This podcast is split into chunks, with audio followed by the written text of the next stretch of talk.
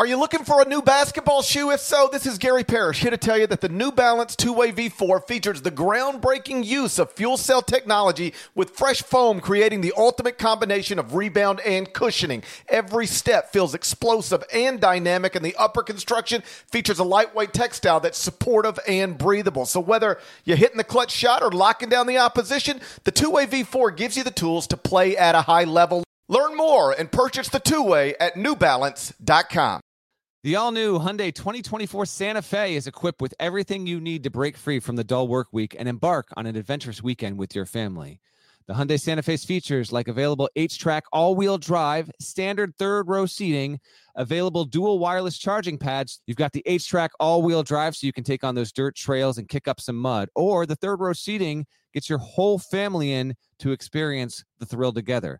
The dual wireless charging pads make sure that no one gets stuck in the great outdoors with a dead cell phone. Think about those adventurous activities you can do, like me taking a ski trip up with the family, maybe going on a camping expedition, anything and everything. Learn more about the all new Hyundai Santa Fe at HyundaiUSA.com. Call 562 314 4603 for complete details.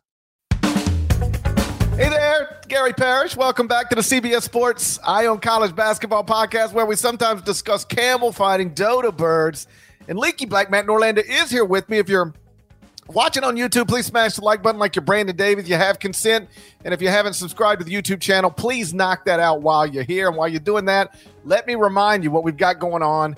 It's called the Summer Shoot Around series, during which we're going to focus on 20 notable teams over a span of 10 weeks, two per week 20 teams in 10 weeks. We're almost done. We're almost yeah. done. We're doing the schools in alphabetical order. We've already knocked out Alabama, Arizona, Arkansas, Auburn, Baylor, Creighton, Duke, Gonzaga, Houston, Indiana, Kansas, Kentucky, Louisville, Michigan, North Carolina, and Ohio State. Now we turn our attention to Tennessee, the Vols. They went 27 and 8 last season, finished tied for second in the SEC. They won the SEC tournament, got a three seed in the NCAA tournament, then lost to Michigan in the second round. From that team, they lose Kennedy Chandler, John Fulkerson, Victor Bailey. It's three of the top six scores, but they're bringing back Santiago Vescovi, Josiah Jordan James, Zakai Zeigler, Olivier Nkamhoua. That's four of the top five scorers from a team that finished ninth at KenPom, and they're enrolling a top 25 recruiting class that's highlighted by five star wing Julian Phillips. That's a good roster. It's why I've got Tennessee ranked ninth in the top 25 and one. We'll see what Norlander thinks of Rick Barnes Vols next. But first, a word from our partners. Did you know that while over 60% of Americans dream of starting their own business, less than 20% of them take the first step? The reason? Building a business is tough. Tailor Brands is simplifying the business journey. From launching and managing to growing your business, Tailor Brands isn't just another tool, it's your online business partner from launch to success. With Tailor Brands, building your dream business becomes an effortless experience. Their comprehensive platform guides you through every step, ensuring you have everything you need in one place. From LLC formation to bookkeeping, invoicing to acquiring licenses and permits, and even setting up your bank account. Tailor Brands handles it all seamlessly. And our listeners will receive 35% off Tailor Brands LLC formation plans using our link, tailorbrands.com slash CBS Sports. That's T A I L O R B R A N D S dot com slash CBS Sports. So start your business journey today with Tailor Brands. Robert Half research indicates nine out of 10 hiring managers are having difficulty hiring. If you have open roles, chances are you're feeling this too. That's why you need Robert Half. Our specialized recruiting professionals engage with our proprietary AI to connect businesses of all sizes with highly skilled talent in finance and accounting, technology, marketing and creative, legal, and administrative and customer support. At Robert Half, we know talent. Visit RobertHalf.com today. All right, Deadleg. I've got Tennessee ranked ninth in the top 25 and one. That's ninth in the nation, third in the SEC behind Kentucky and Arkansas. Where are you at on what will be Rick Barnes' eighth team in Knoxville. Boy, time flies, doesn't it? Eight, it kind of it kind of does fly. Eighth year, Knoxville. eighth year. I went down to Knoxville uh, when Donnie Tyndall got the job uh, and went down for like an off-season like deep dive feature. It's the only time I've been down to Knoxville. I've never been to Thompson-Boling for a game, but I have been down to Knoxville. Awesome, awesome college town for sure. Right there on the river with the uh, with the Vol Navy and all that good stuff. But I can't believe it's been that long And then yeah, Tennessee's fortunes really you could have never really known it then, but you know the Tyndall stuff. He got a ten year show cause. Uh, dating back to his time at, at Southern Miss, and it was just it was a misfire of a hire, and then they are able to bring in Rick Barnes, and he's been able to continue Tennessee on its path to relevance for the most part since uh, since Bruce Pearl really you know resuscitated the program and got it back to a to a huge spot there. But yeah, he's been there a while. Although you know they're still waiting on a deep tournament run. Tennessee's only made one Sweet 16 under Barnes. That was back in 2019. I was actually there, um, and when they lost uh, in Louisville. Uh, at the regional semis there. But you know they, they they're still always good. Like they're always ranked under him. They've had draft picks. Uh, they've you know been able to recruit at a high level. They're coming off a good year. I do have a trivia time for you, relatively off the top here. Bring it. uh, Tennessee won the SEC tournament. I know, and was underseeded in the NCAA tournament. They should have been a two seed. Well, we'll get to that too. Last time Tennessee won the SEC tournament prior to the year 2022 would have been what, GP? Prior to the year 2022, the last time Tennessee won the SEC tournament would have been. I think Ron Slay probably had something to do with it. I, am going to need a year. I'm going to need a year here. I'm going to say it happened in. Uh, I'm. I'm. Uh, let's go 2007. I really need a buzzer on my board here, and I'll get that in. Ron Slay was not even born. I know, but I decided to go with the Bruce Pearl team. This is your answer. 1979. Smashing pumpkins. Cool kids never have the time. That is unbelievable. Prior to that, Tennessee last won an SEC or conference tournament championship in 1943. I don't have an audio drop for that. Who even knew they were playing conference tournaments in 1943? But that was prior to 79. And that, that's that's back when two year old Tony Hinkle was doing his thing. He was like 44 year old Tony Hinkle at that point. But yeah, it's unbelievable. He'd been doing his thing for a for a damn long time there. Tennessee brings nine players back, but they're coming off a rarity, you know, and uh, obviously Kentucky just like 50 plus SEC tournament championships, wins in the most years, but still to go that long between an SEC tournament championship is uh is significant. With Tennessee having nine players back, and yes, they came undone in the second round against Michigan. They were they were wrongly seeded. Um, I, I I do think this team has a real fun shot, and I say fun intentionally because I love Zakai Zeigler as a major national breakout player. He played really well alongside Chandler last season. Now he'll have the reins, averaged 8.8 points, 2.7 assists, almost two steals a game. I think Zakai Zeigler will wind up being a top 10 point guard in America, and that will go a long way to, you know, Tennessee having top three bona fides in the SEC. Josiah Jordan James being back, and they bring Tyreke Key via um, uh, um, I what Indiana State there. So they they have a lot here. I don't know if they have an outright star. I mean, Julian Phillips might be that GP. He was 13th in the composite at 247, but they and I'll get to their schedule when we do the regular season uh, win total in a minute here. There's a lot to be optimistic about with this team. And Vescovi's stat line, I think, is even better than people realized. Uh, 13.3 points, four and a half rebounds, three and a half, 3.2 assists, and almost two steals a game a little bit overshadowed last year. I get that, but I, I actually think he might. I think Vescovi could be nearly as good this year as you thought Fulkerson might have been due a couple years back when we rated him really high in the top 101. Yeah, let's let's say let's say Tennessee lives up to expectations and is a legitimate top 10 team. Who from that team would be the most likely first team or second team or third team All American? I think that's Santiago Vescovi.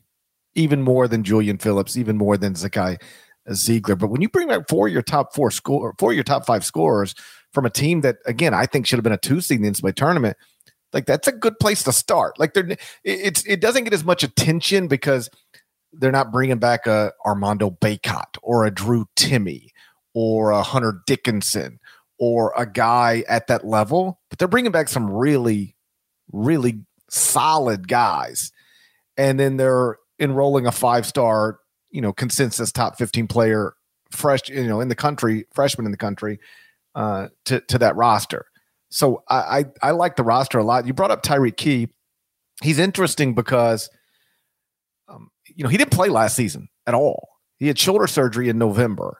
So he is a he's played four years of college at Indiana State, but didn't play last year. He was going to use his super senior season at Indiana State last season, and then he got hurt, so he never played. So he maintains that year of eligibility, and this is exactly the type of example I love when I'm advocating for, you know, transfers to be available uh, uh, immediately. Tyreke Key has played the past four years at Indiana State, or or you know, he played four years at Indiana State. Then he was in school there last year, but did not play. You know where he's from? Clay County High in Tennessee. Like 125 miles from Knoxville is where he grew up. I'm assuming he was not offered a scholarship to the University of Tennessee coming out of high school. But I'm also assuming he always dreamed, because he grew up in Tennessee, of at the very least playing in the SEC, perhaps playing in his home state university, University of Tennessee. But coming out of high school, um, he probably wasn't, at least high major coaches didn't believe he was good enough to do that. That's how he ended up at Indiana State. And but then he goes to Indiana State and he you know, two seasons ago, averaged 17 points per game, shot 37.4% from three over a four year career there. And, um, and suddenly his home state school is like, hey, we could use a guy like you. Do you want to use your last year of eligibility playing in the SEC in your home state for the big state university? Like, that's an awesome story. That's an awesome thing. And that's why I, I, I have for a long time been in favor of players being allowed to be to transfer and be available immediately and transfers moving up um, as, as, a good thing, not a bad thing. That has forever been framed by some as a bad thing. You know, at the mid-major level, you develop these guys, and then if they're good, you lose them to the to the high major schools. Well, what's so bad about that? All these kids, nobody, nobody dreams of being a mid-major player. That's not anybody's dream every basketball player dreams of playing in the biggest at the biggest schools, you know, on national television, all of that stuff. And then you go wherever you go because often it's the best opportunity you can get. But if you prove yourself and suddenly you're um, a, a desired prospect at the high major level, that should be celebrated as a good thing, not not labeled a bad thing. And this Tyreke Key story, um, is a, a, pretty good example of that. I, I don't know what type of impact he's going to have at Tennessee. I imagine he comes off the bench and you know certainly doesn't score 17 points per game, but comes off the bench and can be a meaningful player. But he's going to get to play his last year of college basketball at the University of Tennessee after growing up 125 miles from the University of Tennessee. That's a neat story. It is a neat story. We'll see what uh, what impact he has. I remember uh, a couple years ago a really really good mid slash low major player here in Connecticut, EJ Anosike, who played at Sacred Heart and was like maybe a top two player in the NEC. His sister actually played for Pat Summitt at Tennessee. He transferred there and was a non-factor, um, which isn't to say this, that's going to be repeated, but I'm just saying there's there's been you know recent example of a of a really quality mid-major player going to play for Barnes, and then just you know it didn't uh, it didn't quite work out. A couple more notes on the roster. Um, They'll bring back uh, Olivier Nkamhoua, 8.6 points, 5.6 rebounds in about 21 and a half minutes. He'd be the guy that I'd keep an eye on in terms of he's not going to be he's not going to be one, two, or three in terms of production or importance or value. But I do think all of the pieces here with Tennessee, uh, they all seem to make sense. And then Josiah Jordan James, who I do think, you know, I think he's got a chance. It's not unthinkable. I'm not predicting that it'll happen, Parrish, but you know, he was a five star recruit top 25 player coming out of high school. Now he's, you know, he he did not envision his college career lasting as long as it has, but it has. He's averaged 10 points and six boards a season ago. We sometimes see it, you know, a guy who was a talented prospect coming out of high school, top 50, top 75. Jordan James, you know, top 25 guy by their junior, in his case, the senior year, like something really clicks and it, it, all comes together. Maybe it does for him. He's been fine. He's been a solid player, but he he's, he's been a, he's been a good college player, but based on high school reputation, obviously, if you're a five star guy and you're still in school this this deep into your college career, like things haven't gone the way you thought they would go. That's Right. just that's just a fact. Which, by the way, isn't to say that things went wrong. I I refuse to say that because there are so many factors, and everyone, you know, it's become a it's become a cliche. But you know, run your own race, and there is something to that. Uh, maybe he becomes a great college player this year. I think there is potential for that. Uh, again, with Vescovi, and I'm all in on Zeigler. Phillips is. eh, There's been some freshmen who have been able to stand out under under Barnes, and you throw in Kamal. I think there's a. I think there's a lot there. Um, but with Tennessee, a, a lot of it is eh, all right. Can you be top three, top four in the SEC? We expect that to happen. And then when you get to the tournament, can can you actually make a deep run there? Now, Tennessee fans, I- think, are appropriately um, uh, engaged with this team and Barnes. And while they have had disappointment, it's not irrational. But I think one more flame out in the tournament, and then things really start to to get irritable around there. So, with that said, before we pick, predict how uh, how Tennessee will be seated, let's do our regular season win total here. I'll give you the games to know GP. I did say on the previous episode I would give you the prediction first, so I will give my regular season win total after I run down the notable games on the schedule. Here's the non-con. We get Colorado and Nashville, which is kind of like a surprise. Uh, I don't know the story behind that, but they're going to play on November 13th, so relatively soon at the start of the season. I bet Kim English got that done. That's a great point. Uh, that's actually probably legitimately happened. Kim English now the head coach at George Mason, former assistant both at Colorado and at Tennessee. So it's the it's the Kim Kim English Classic. That's what we'll call that one. November thirteenth, the first notable game for the Vols. Then they're going to be in the battle for Atlantis. Uh, they play Butler to start. Hey, Barnes, Matta, intriguing head coach matchup. We'll see what Butler is. There's some there's a little bit of intrigue there. Then they're going to get either BYU or USC. Both could potentially be tournament teams. We'll see this year. And then on the other side of the bracket, they'll play one of these four: Kansas, Dayton, NC State, or Wisconsin. So there's some challenge there. I I wouldn't necessarily label Tennessee as the favorite in the battle for Atlantis, but I think at worst it's the second best team behind Kansas there. Then they'll play Maryland in Brooklyn for the Hall of Fame Invitational on December 11th. And there's two more games of note at Arizona, December 17th. Love to see that one. That's obviously uh, a home and home there. And then they are at home in the SEC Big 12 to Texas, which is our next team in our in our summer shoot around series. So really, when you factor in the three Battle for Atlantis games, Colorado, Maryland, there are seven games of note for the Vols, which is good. And then how about this, GP? The SEC schedule. Okay, so they'll get Kentucky twice, they'll get Auburn twice, but they only get Arkansas once, and that's at home. They can only get Alabama once. That's at home. They get the benefit of Vandy twice. They get South Carolina with a new coach twice. They get Missouri only once with a new coach. That's at home. They get Georgia with a new coach only once. That's at home.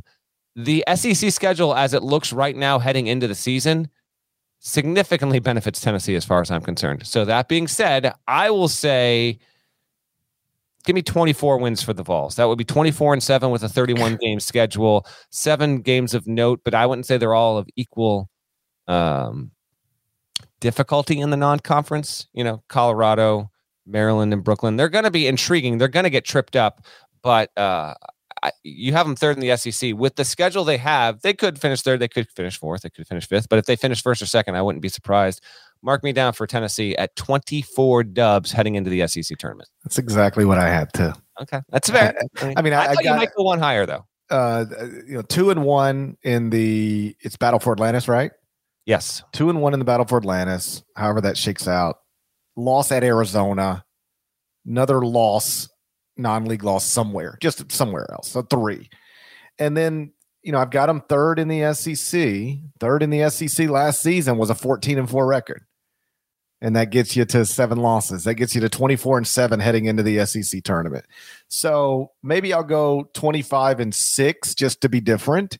But I but but we're obviously in in the same in the same range there. And if they do finish, they're going to be in a position to get a a two seed, a possible three seed, four seed again. What we just described is, I think, certainly a top four seed in the uh, NCAA yeah, yeah. tournament. Yeah. Okay. So then it comes down to what you touched on earlier, which is Rick has been really good at Tennessee. Like it got off to a slow start, but you know the past four seasons, uh, for the for like he's coached seven seasons at Tennessee. He's made each of the past four NCAA tournaments. Obviously, we didn't have one in 2020, dumbest pandemic of my lifetime. He's advanced in three of the the four NCAA tournaments he's made at Tennessee, but only made the Sweet 16 once, and that was in 2019. Here's where it gets problematic. Um, they've been eliminated by a higher seeded team or a lower seeded team. I guess that's the way to say it.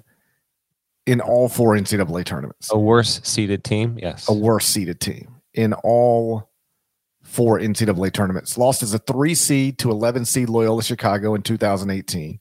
Lost as a two seed to three seed Purdue in 2019. Lost as a five seed to 12 seed Oregon State in 2021. Lost as a three seed to 11 seed Michigan last season. That's the knock. Like, okay, you, you, you know why? Because here's the thing: when when you are starting a, a, rebuild with a new coach, and that's more or less what Rick had to do at Tennessee. Um, it's like, man, if we just start making the NCAA tournament, that'll be great. Then you start making the NCAA tournament every year, and it's like, okay, but we're losing earlier than we should. That's not fun. Um, and that has been the case at Tennessee. Four losses to worse seeded teams in in in the NCAA tournament. You know that is that's that's that's that is what happened. Um, and it's sort of been a a thing connected to Rick throughout his career. Um, you know, he's 25 made, and 25 all time in the NCAA tournament. He's made 26 NCAA tournaments in 35 seasons as a Division One head coach. So he's been in the NCAA tournament in 74% of his seasons. That's that's pretty great. I mean, that's clearly great. That's yeah, that's high level. Yes. But he's only made the Sweet 16 seven times, only made the Elite Eight three times, only got that one Final Four.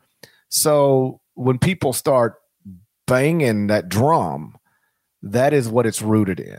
Okay, he can clearly assemble um, good teams, very good teams, reliably, consistently. But what happens when you get into the NCAA tournament? And absolutely, like you gotta, if that's becoming a, a bullet point connected to your tenure, then you got to do something to to shake that one. Um, and, and so that, that you know when we're talking about Tennessee next off season and looking back at the 2022-23 season, uh, that conversation will be shaped not by where the Vols finish in the SEC, not by whether they win back-to-back SEC tournaments or not. It's going to be shaped by how deep did they go in the NCAA tournament and who did they lose to when they lost, assuming they don't win the whole thing. And if it's a fifth straight tournament with an exit created by a worse seeded team, well, that's going to be a, you know, that's when everybody will get their Twitter jokes off. Yeah, yeah. Um, that's really, you know, where we're at with Tennessee. Can you make a deep run? And can because that's all they're that's what they're looking for. And I, Tennessee fans would trade off on, you know, a seven seed, but you know, get us into the second weekend, and we'll we'll knock off. Well, well, here's the thing: if in one of these years he'd have been an eight seed and yeah, then lost to a one seed in the second round, it's like whatever. But when you're a three seed losing to an 11, a five seed losing to a 12, a two seed losing to a three, that's not bad, obviously. But a three seed losing to an 11, I mean, in three of the four years, top five seed losing to a double digit seed in the NCAA tournament. That starts to, you know, that that starts to become the way people perceive what's happening there, whether it's fair or not. It's just, it's a very easy thing to identify and then pound on. They, I'd be surprised if they're not a significant factor in the SEC. Again, you've got them top 10. I don't think there's any argument about keeping this team outside the top 15. At worst, heading into the season, uh, they look uh, pretty good. And again, I'm just, I'm a believer in, in Vescovi. You got to be, admittedly, you have to either have been like a Tennessee fan or a college hoops hardcore to really know his game, but he's good. And Zeigler, like you could see it. Now he's small, but I think that he's going to make a big jump. And I think James is, will as well. And, uh, we should be talking about the Vols all season long. Shouts to Devan Downey. Shouts to Chester, South Carolina. Shouts to Huck and Larnell. And thank you guys once again for listening to the Eye on College Basketball Podcast. If you're not subscribed, please go subscribe anywhere you subscribe to podcasts, including Apple Podcasts and Spotify. Over at Apple, leave five stars and a nice review. Type some words. There's more of us than there are of them that needs to be reflected in the comments over at Apple. And we appreciate you doing that. If you haven't subscribed to the YouTube channel, yet, please knock that out. And we'll talk to you again real soon. Till then, take care.